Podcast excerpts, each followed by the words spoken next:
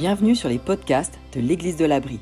Nous espérons que le message qui suit vous fera grandir dans la foi, connaître un peu plus Dieu et vous donnera envie de suivre Jésus-Christ dans votre quotidien. Bonne écoute. Alors, comme vient de le dire Lorenzo, passer au moment du message. N'ayez pas peur. C'est une réflexion, c'est un moment comme un moment de partage. Vous allez voir, c'est très concret, c'est très pratique. Et d'ailleurs, on arrive à la fin de cette série qui s'appelle euh, 5 questions pour vivre sans regret. Alors, je ne sais pas si vous avez des regrets peut-être dans, dans la vie. Alors, des fois, plus on avance dans la vie, plus on peut avoir de regrets. Et là, on entame notre dernière partie de cette, de cette série. Vous voyez, chaque petit logo qu'il y a ici représente une des questions que vous pouvez retrouver sur le petit, euh, le petit bar qui est, qui est là. Vous pouvez prendre chaque autocollant et c'est correspond à une question qu'il faut se poser pour ne pas avoir de regrets. Et les questions, elles sont simples. C'est est-ce qu'il y a une tension qui retient mon attention? Quelle histoire j'ai envie de raconter? Qu'est-ce qui est sage de faire? Il m'en manque une. Aidez-moi, ceux qui étaient là? Ah, suis-je honnête avec moi-même? Et aujourd'hui, la dernière, et je laisse Benoît Janson, donc c'est notre pasteur principal, qui va nous apporter cette cinquième question. Bonjour à tous. Je suis incroyablement heureux d'être avec vous aujourd'hui et de vivre ce qu'on vient de vivre. En fait, euh, ça m'a procuré une émotion incroyable de voir ces, messa- ces, ces messages. Oui, ces messages en fait. Parce qu'en fait, elles ont parlé pour moi déjà, Océane et, et Oran. Je vous remercie pour ce que vous avez pu dire jusque-là. Donc on a euh, Oran et on a Océane qui ont pris cette décision de suivre Jésus, cet homme qui était là euh, il y a 2000 ans. Et en fait, euh, cette décision qu'elles ont prise, vous avez vu, c'était des décisions qui étaient réfléchies. Elles ont réfléchi à cela. Et euh, je peux déjà vous dire d'expérience, et on est nombreux à pouvoir le dire d'expérience, que la décision qu'elles ont prise, elles ne vont pas la regretter. Elles ne la regretteront pas demain, elles ne la regretteront pas dans dix ans, elles ne la regretteront pas de leur vie. C'est une décision qui est incroyable, une décision qui va les tenir euh, très longtemps. Et parlant de regrets, on est sur notre dernier, message de notre série sur les cinq questions pour vivre sans regret. Voilà le titre, cinq questions pour vivre sans regret. Et euh, cette série repose sur ce constat que euh, on fait euh, souvent, on sous-estime le lien entre de bonnes questions et de bonnes décisions. On sous-estime le lien et du coup, on fait l'économie de se poser de bonnes questions. Or, de bonnes questions peuvent amener à de bonnes décisions. Alors, pendant cette série, on a exploré jusqu'à présent quatre questions, et aujourd'hui on va voir la cinquième. Quatre questions qu'on vous invite, Lorenzo, Janie et moi, à vous poser, parce qu'on est convaincu que ces quatre questions, eh bien, elles peuvent vous aider à prendre de meilleures décisions et donc d'avoir une vie meilleure. D'avoir une vie meilleure pour vous et que les gens qui sont autour de vous aussi aient une vie meilleure. Que vous viviez moins de regrets et que les gens autour de vous également aient moins de regrets. Ces questions, il faut d'abord de se les poser, évidemment d'y répondre honnêtement, parce que si vous n'êtes pas honnête, ça ne sert à rien de vous poser ces questions. Et une fois que vous y avez répondu, d'agir en conséquence. Alors je vais faire un, petit parcours des quatre premières questions qu'on a vues. Marie-Alice, je t'en veux pas de les avoir oubliées, parce que moi tout à l'heure j'étais pareil, j'étais en train de regarder mes notes pour me souvenir, euh, c'est quoi déjà la quatrième? En fait, euh, ces quatre questions, on pour- ou les cinq questions, on pourrait se les poser de manière méthodique, mais c'est important de savoir, dans certaines circonstances, se poser telle ou telle question. Elle peut venir spontanément dans le contexte dans lequel on la vit. Alors, parcourons ces questions. La première question qu'on s'est posée, c'est la question de la conscience. Avec cette question, y a-t-il une tension qui mérite mon attention? Tout est prêt. Sur le papier, tout roule. Tout est parfait. Et j'ai un petit truc, un petit pincement, quelque chose. Se poser la question, y a-t-il une tension qui mérite mon attention? Si elle mérite mon attention, c'est que derrière, il y a peut-être un loup qui est à lever.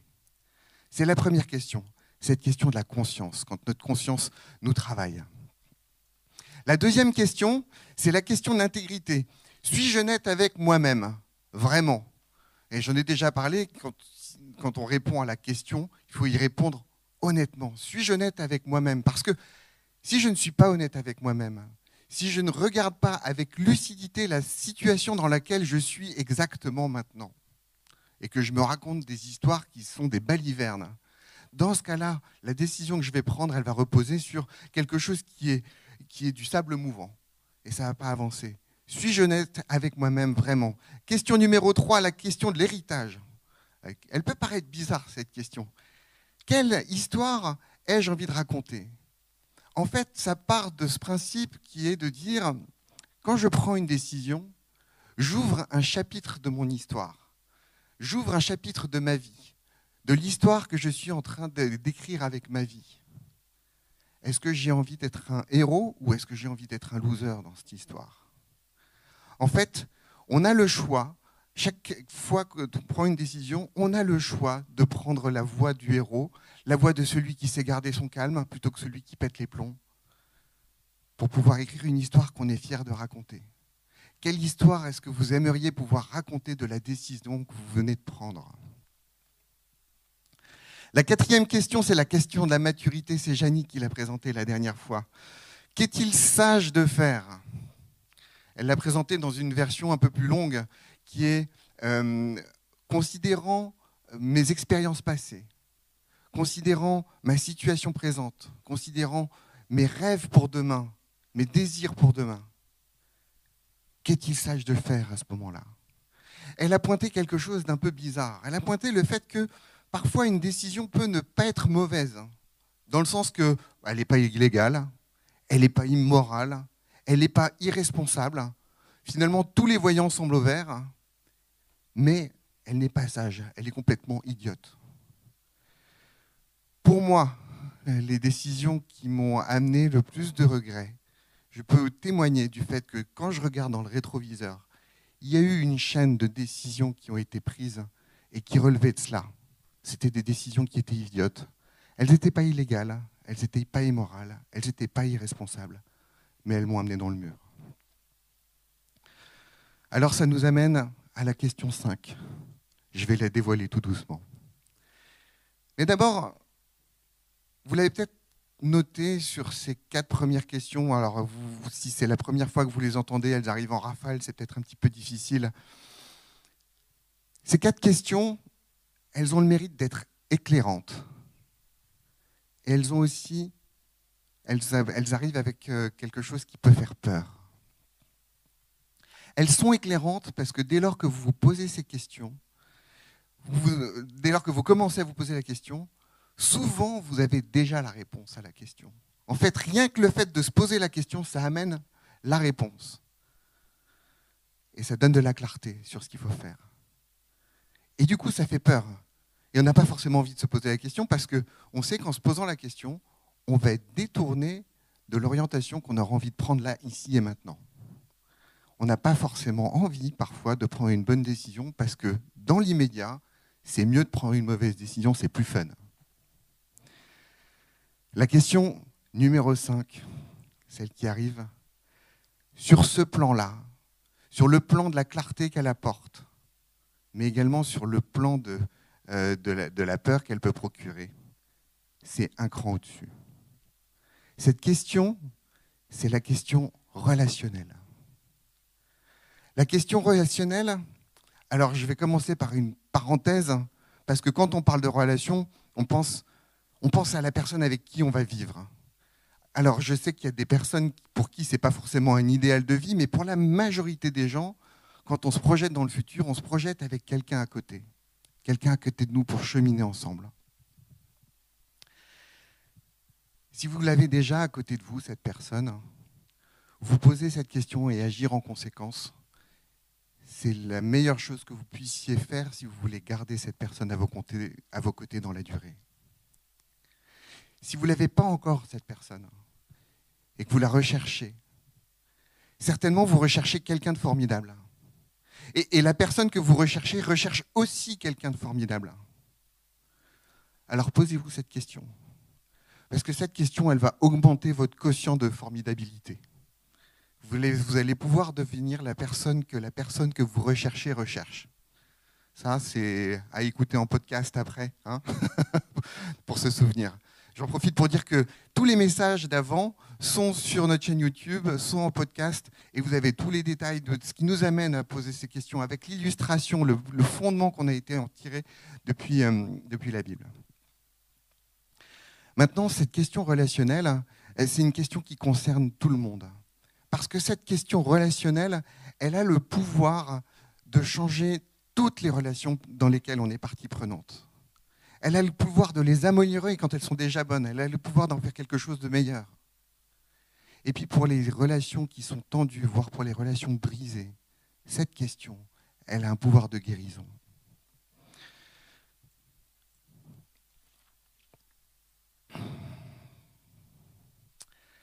Cette question, elle est tirée d'un enseignement de Jésus. Elle est au cœur d'un enseignement de Jésus. Vous savez, Jésus, quand il était sur terre, il a passé son temps à communiquer, à donner des indications sur le fait de dire qu'on arrivait à quelque chose de nouveau, de quelque chose de très différent, que tout ce qui avait été mis en place dans le judaïsme, c'était quelque chose d'avant, mais que lui introduisait quelque chose qui était radicalement différent. Et les gens qui le suivaient à l'époque, et il y avait des foules qui le suivaient, attendaient autre chose de lui. Ils se disaient Ah, le voilà, enfin, celui, l'envoyé. Vous savez, vous avez peut-être regardé Matrix où on attend un envoyé.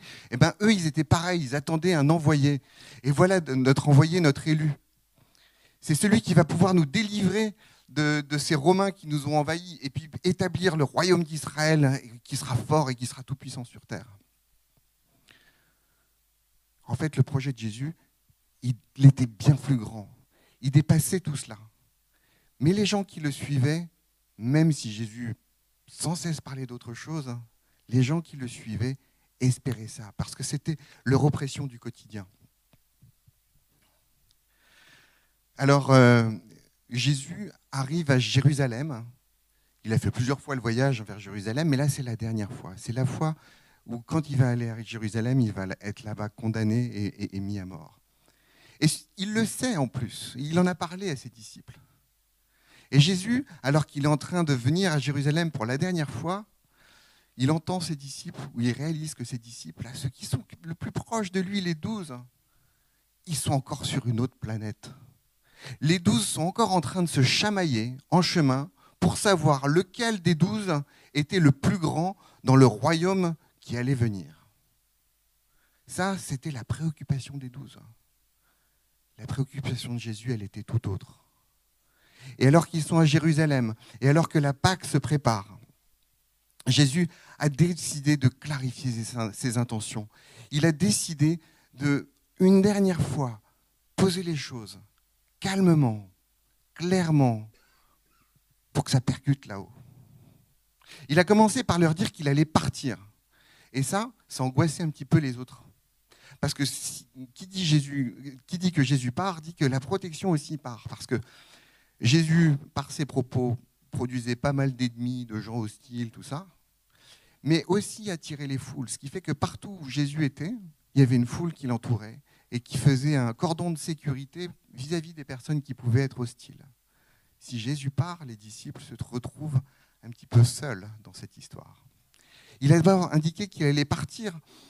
Mais pourquoi partir maintenant alors qu'on est à deux doigts de faire la révolution? Regarde Jésus, quand tu es rentré dans Jérusalem, tout le monde s'est mis à t'acclamer, tout le monde s'est prosterné devant toi. Parce que Jésus avait prévu autre chose.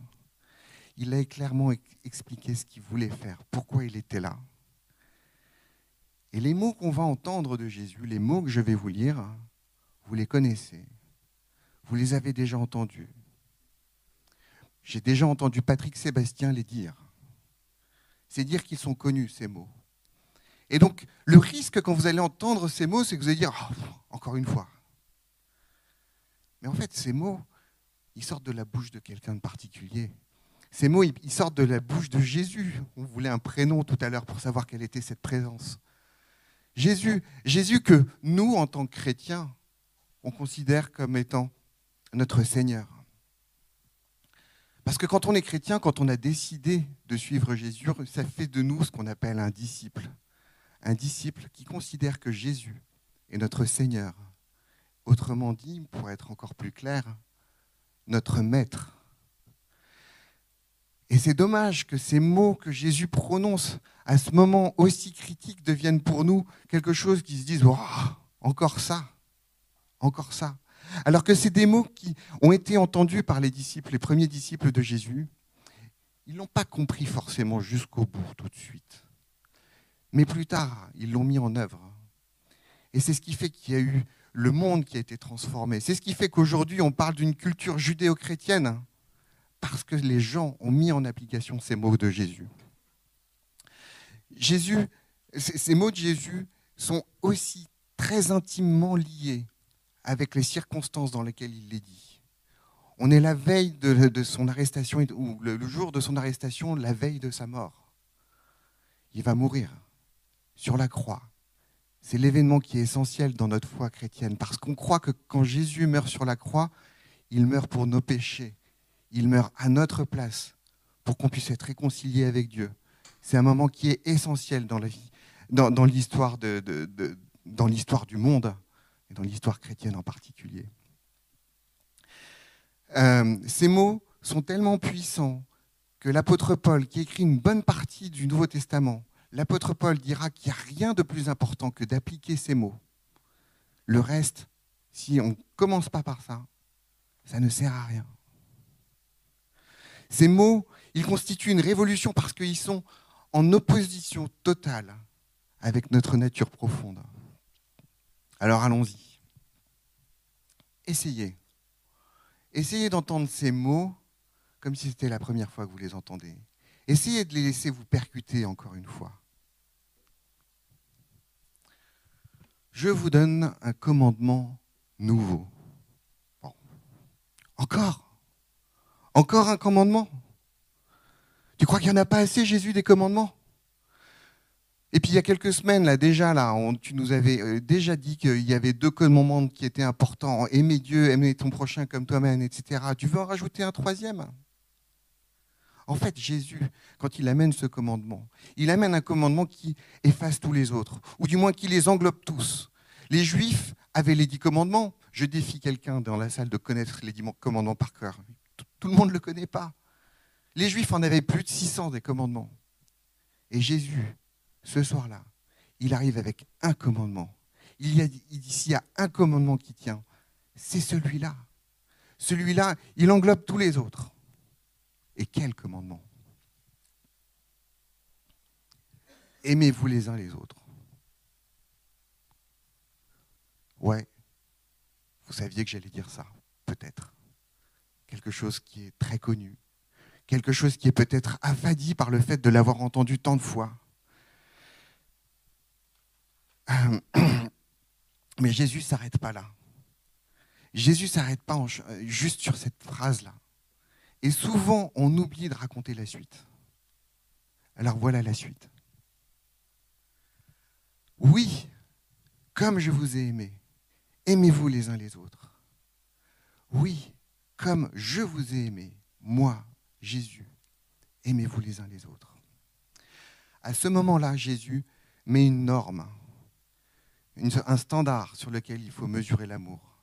L'amour qu'on doit avoir les uns pour les autres, il est au niveau de l'amour que Jésus doit avoir, a eu pour nous. Il est en train de, vous avez certainement entendu que ce qui compte, c'est de croire. En fait, Jésus nous dirait que oui, croire, c'est très important. Mais si on veut faire partie de son royaume, alors dans ce cas-là, il faut aimer. C'est ça qui compte. Vous avez certainement entendu parler de la règle d'or. C'est quelque chose qu'on a dans la plupart des religions, dans la plupart des spiritualités. La règle d'or, c'est très simple, c'est faites aux autres ce que vous aimeriez qu'ils vous fassent. Ce que Jésus demande, c'est faites aux autres ce que lui a fait pour nous. C'est un cran au-dessus. Alors quand on est chrétien, nous, on connaît la suite de l'histoire. On sait que le lendemain, il y a cette histoire de croix. Mais les disciples qui sont autour de la table ne le savent pas encore. Et pourtant, quand Jésus dit ça, ils peuvent commencer à comprendre. Parce que Jésus peut les interpeller les uns après les autres. Il peut commencer par interpeller Matthieu, par exemple. Matthieu, la première fois qu'on s'est rencontrés, tu te souviens? Un peu que je me souviens, la première fois qu'on s'est rencontrés. J'étais un voleur professionnel accrédité par l'envahisseur. Une pire raclure. Et Jésus lui dit, et tu te souviens ce que je t'ai dit à ce moment-là? Bien, tu aurais pu répondre, bah oui, tu m'as dit, suis-moi. Personne ne m'avait jamais demandé de le suivre. Si jamais je commençais à suivre quelqu'un, alors la personne, elle fuyait, elle avait peur de moi. Et toi, tu m'as demandé de, te suivre. Et Jésus lui aurait répondu alors dans ce cas-là, eh bien Matthieu, fais de même. Fais de même avec les autres. La grâce que je t'ai accordée, le pardon que je t'ai accordé, accorde-le aux autres. Et Jésus aurait pu égrener ça avec l'ensemble des douze disciples, avec Jean, avec Pierre, avec euh, Barthélemy, André, tout ça. Il aurait pu le faire. Mais il pourrait le faire aussi avec nous. On était où quand Jésus a touché notre cœur? Avec qui on était en conflit à ce moment-là? Et il nous a accordé le pardon pour nos péchés. Alors à nous de faire de même.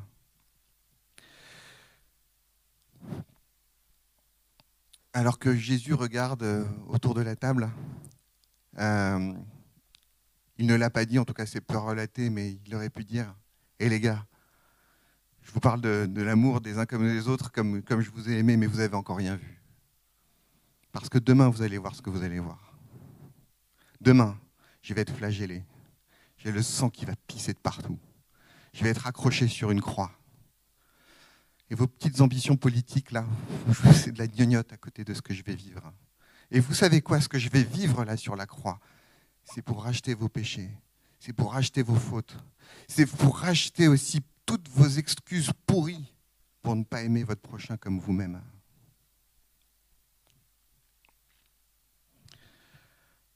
Jésus complète avec autre chose que j'ai oublié de mettre dans le PowerPoint, en disant à ceci vous tous reconnaîtront que vous êtes mes disciples, à l'amour que vous aurez les uns pour les autres.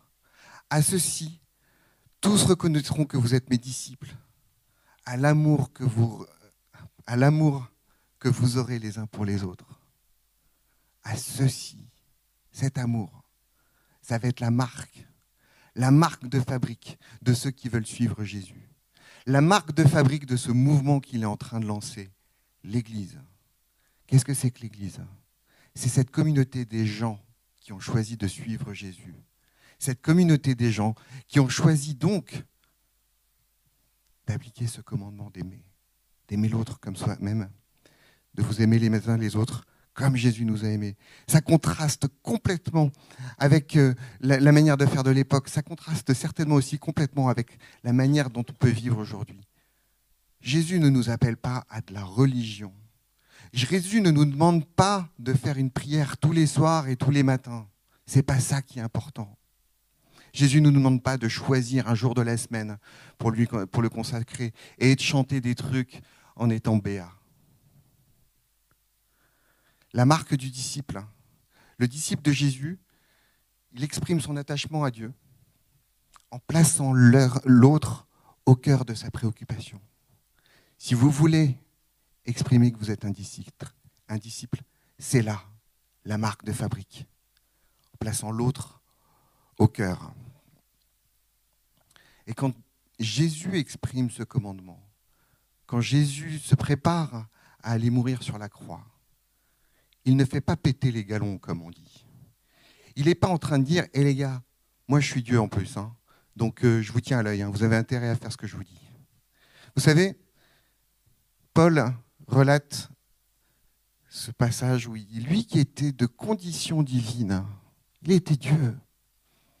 Il n'a pas cherché à profiter de l'égalité avec Dieu. Il aurait pu imposer ce nouveau commandement. Après tout, je suis Dieu. Mais il a préféré faire quelque chose de bien plus grand. Il a préféré se montrer en exemple, montrer ce que c'était vraiment l'amour jusqu'au bout. Et en plus, ça nous permet de nous sauver, de nous sauver dans le sens qu'on peut être réconcilié avec Dieu. Alors pourquoi? Pourquoi les disciples devraient euh, appliquer ce commandement de l'amour? Pourquoi les disciples de Jésus devraient le faire ça?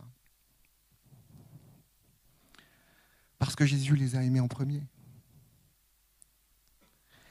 Et c'est la même raison qui fait qu'aujourd'hui, nous aussi, on doit s'appliquer ce commandement d'amour. parce que Jésus nous a aimés le premier. Alors ça, ça nous amène à la question que vous avez peut-être intuitée, la question qui est relationnelle. C'est une question qui s'appuie sur ce commandement nouveau. Ce commandement nouveau qui est euh, vachement simple dans sa, formulation. Aime l'autre. Un enfant saurait comprendre ce, ce propos. Mais tellement plus exigeant que l'ensemble de tous les, tous les autres commandements qu'on peut avoir. La question qui arrive, c'est cette question relationnelle, celle qui, si on la met au cœur de notre préoccupation, au moment où on prend une décision, nous permet de bâtir des relations qui sont solides, des relations qui sont durables, des relations qui sont authentiques, des relations qui valent le coup d'être vécues. Cette question, qu'est-ce que l'amour demande de moi? Qu'est-ce que l'amour exige de moi? Vachement éclairant, hein? Mais aussi vachement terrifiant. Parce que si on veut y répondre honnêtement, ça a des conséquences qui sont terribles. Et ça concerne tous vos cercles de relations. Ça concerne votre couple. Ça concerne votre relation de parent à enfant, de enfant à parent. Ça concerne les relations que vous pouvez avoir avec vos amis, avec vos collègues, avec les personnes que vous croisez, la boulangère, vos voisins. Dans tous les cercles, ça devrait être notre boussole pour prendre nos décisions, pour calibrer notre manière d'avancer. Et cette question, elle a aussi euh, le mérite de répondre à, une, euh, répondre à des silences. Pour ceux que ça intéresse de suivre ce que dit la Bible, la Bible ne dit pas, par exemple, qu'il ne faut pas envoyer des pavés sur des CRS. Ce n'est pas marqué dedans. Voyez-vous? Et donc, on pourrait dire parfois, mais la Bible ne dit pas qu'on ne doit pas faire ci, qu'on ne doit pas faire ça. Mais appliquer cette question, ben finalement, ça clarifie beaucoup de choses. Ça clarifie énormément de choses. Et d'ailleurs, si vous voulez vous entraîner à voir ou voir un peu mieux ce que ça peut impliquer, je vous invite à lire le Nouveau Testament. Les auteurs du Nouveau Testament, ils n'ajoutent rien à ce commandement.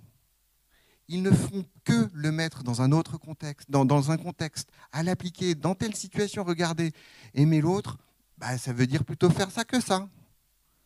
Et c'est une manière pour nous, de, de, par infusion, de comprendre la démarche intellectuelle et de pouvoir, nous, facilement, nous approprier cette vérité.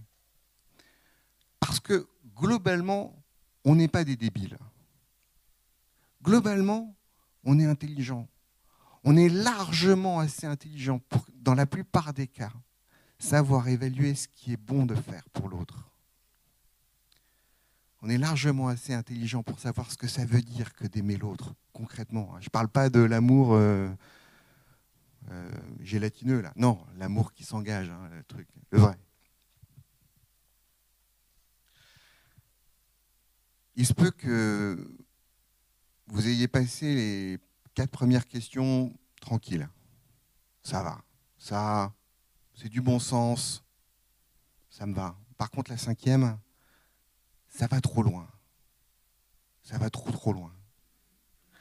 Alors, imaginez que les gens qui sont autour de vous maintenant décident à partir d'aujourd'hui de s'appliquer ce commandement, de se poser la question, Qu'est-ce que l'amour demande de moi pour toi, toi, toi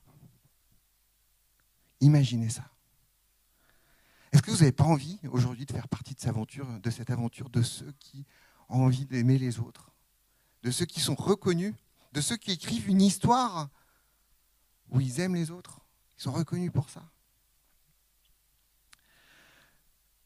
Et si vous êtes croyant, si vous êtes chrétien, si vous avez décidé de suivre Jésus, répondre à cette question, c'est rien de plus que répondre à la question de savoir euh, qu'est-ce que mon Seigneur, qu'est-ce que mon Maître me demande. Qu'est-ce qu'il me demande? Il me demande de répondre à cette question et d'agir en conséquence. Alors il est temps pour vous de rentrer chez vous ou d'aller chez votre voisin, de rencontrer cette personne et d'aller lui demander pardon. Il est temps pour vous de décrocher votre téléphone et d'essayer de rebâtir ce, mur qui a été détruit par votre sarcasme et par votre raison. Parce que vous aviez raison, c'est vrai. Mais la raison, c'est pas ce que demande. Avoir raison, ce n'est pas ce que demande euh, l'amour de vous. Il est temps d'écrire cette lettre, cet email. Et vous savez quoi, la personne qui va le recevoir, cet appel, cette visite, ce mail, elle va peut-être mal le recevoir. Elle n'a peut-être pas envie de vous entendre. Mais vous, vous aurez fait votre part du chemin. Vous, vous aurez honoré Dieu en aimant l'autre, en ayant fait cette démarche d'avancer vers l'autre. Telle est votre part de responsabilité. Les musiciens.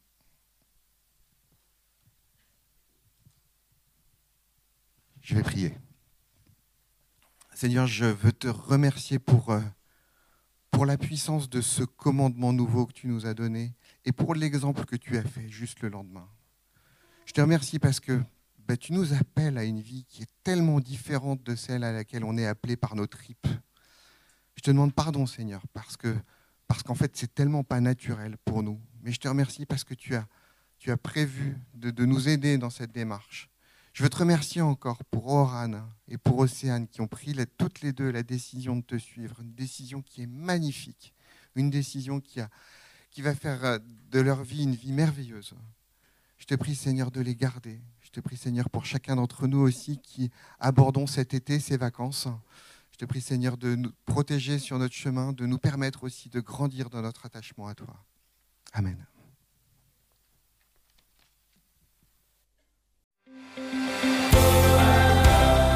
Nous espérons que ce message vous a fait réfléchir. Retrouvez d'autres messages sur la chaîne YouTube de l'Église de l'Abri. À très bientôt!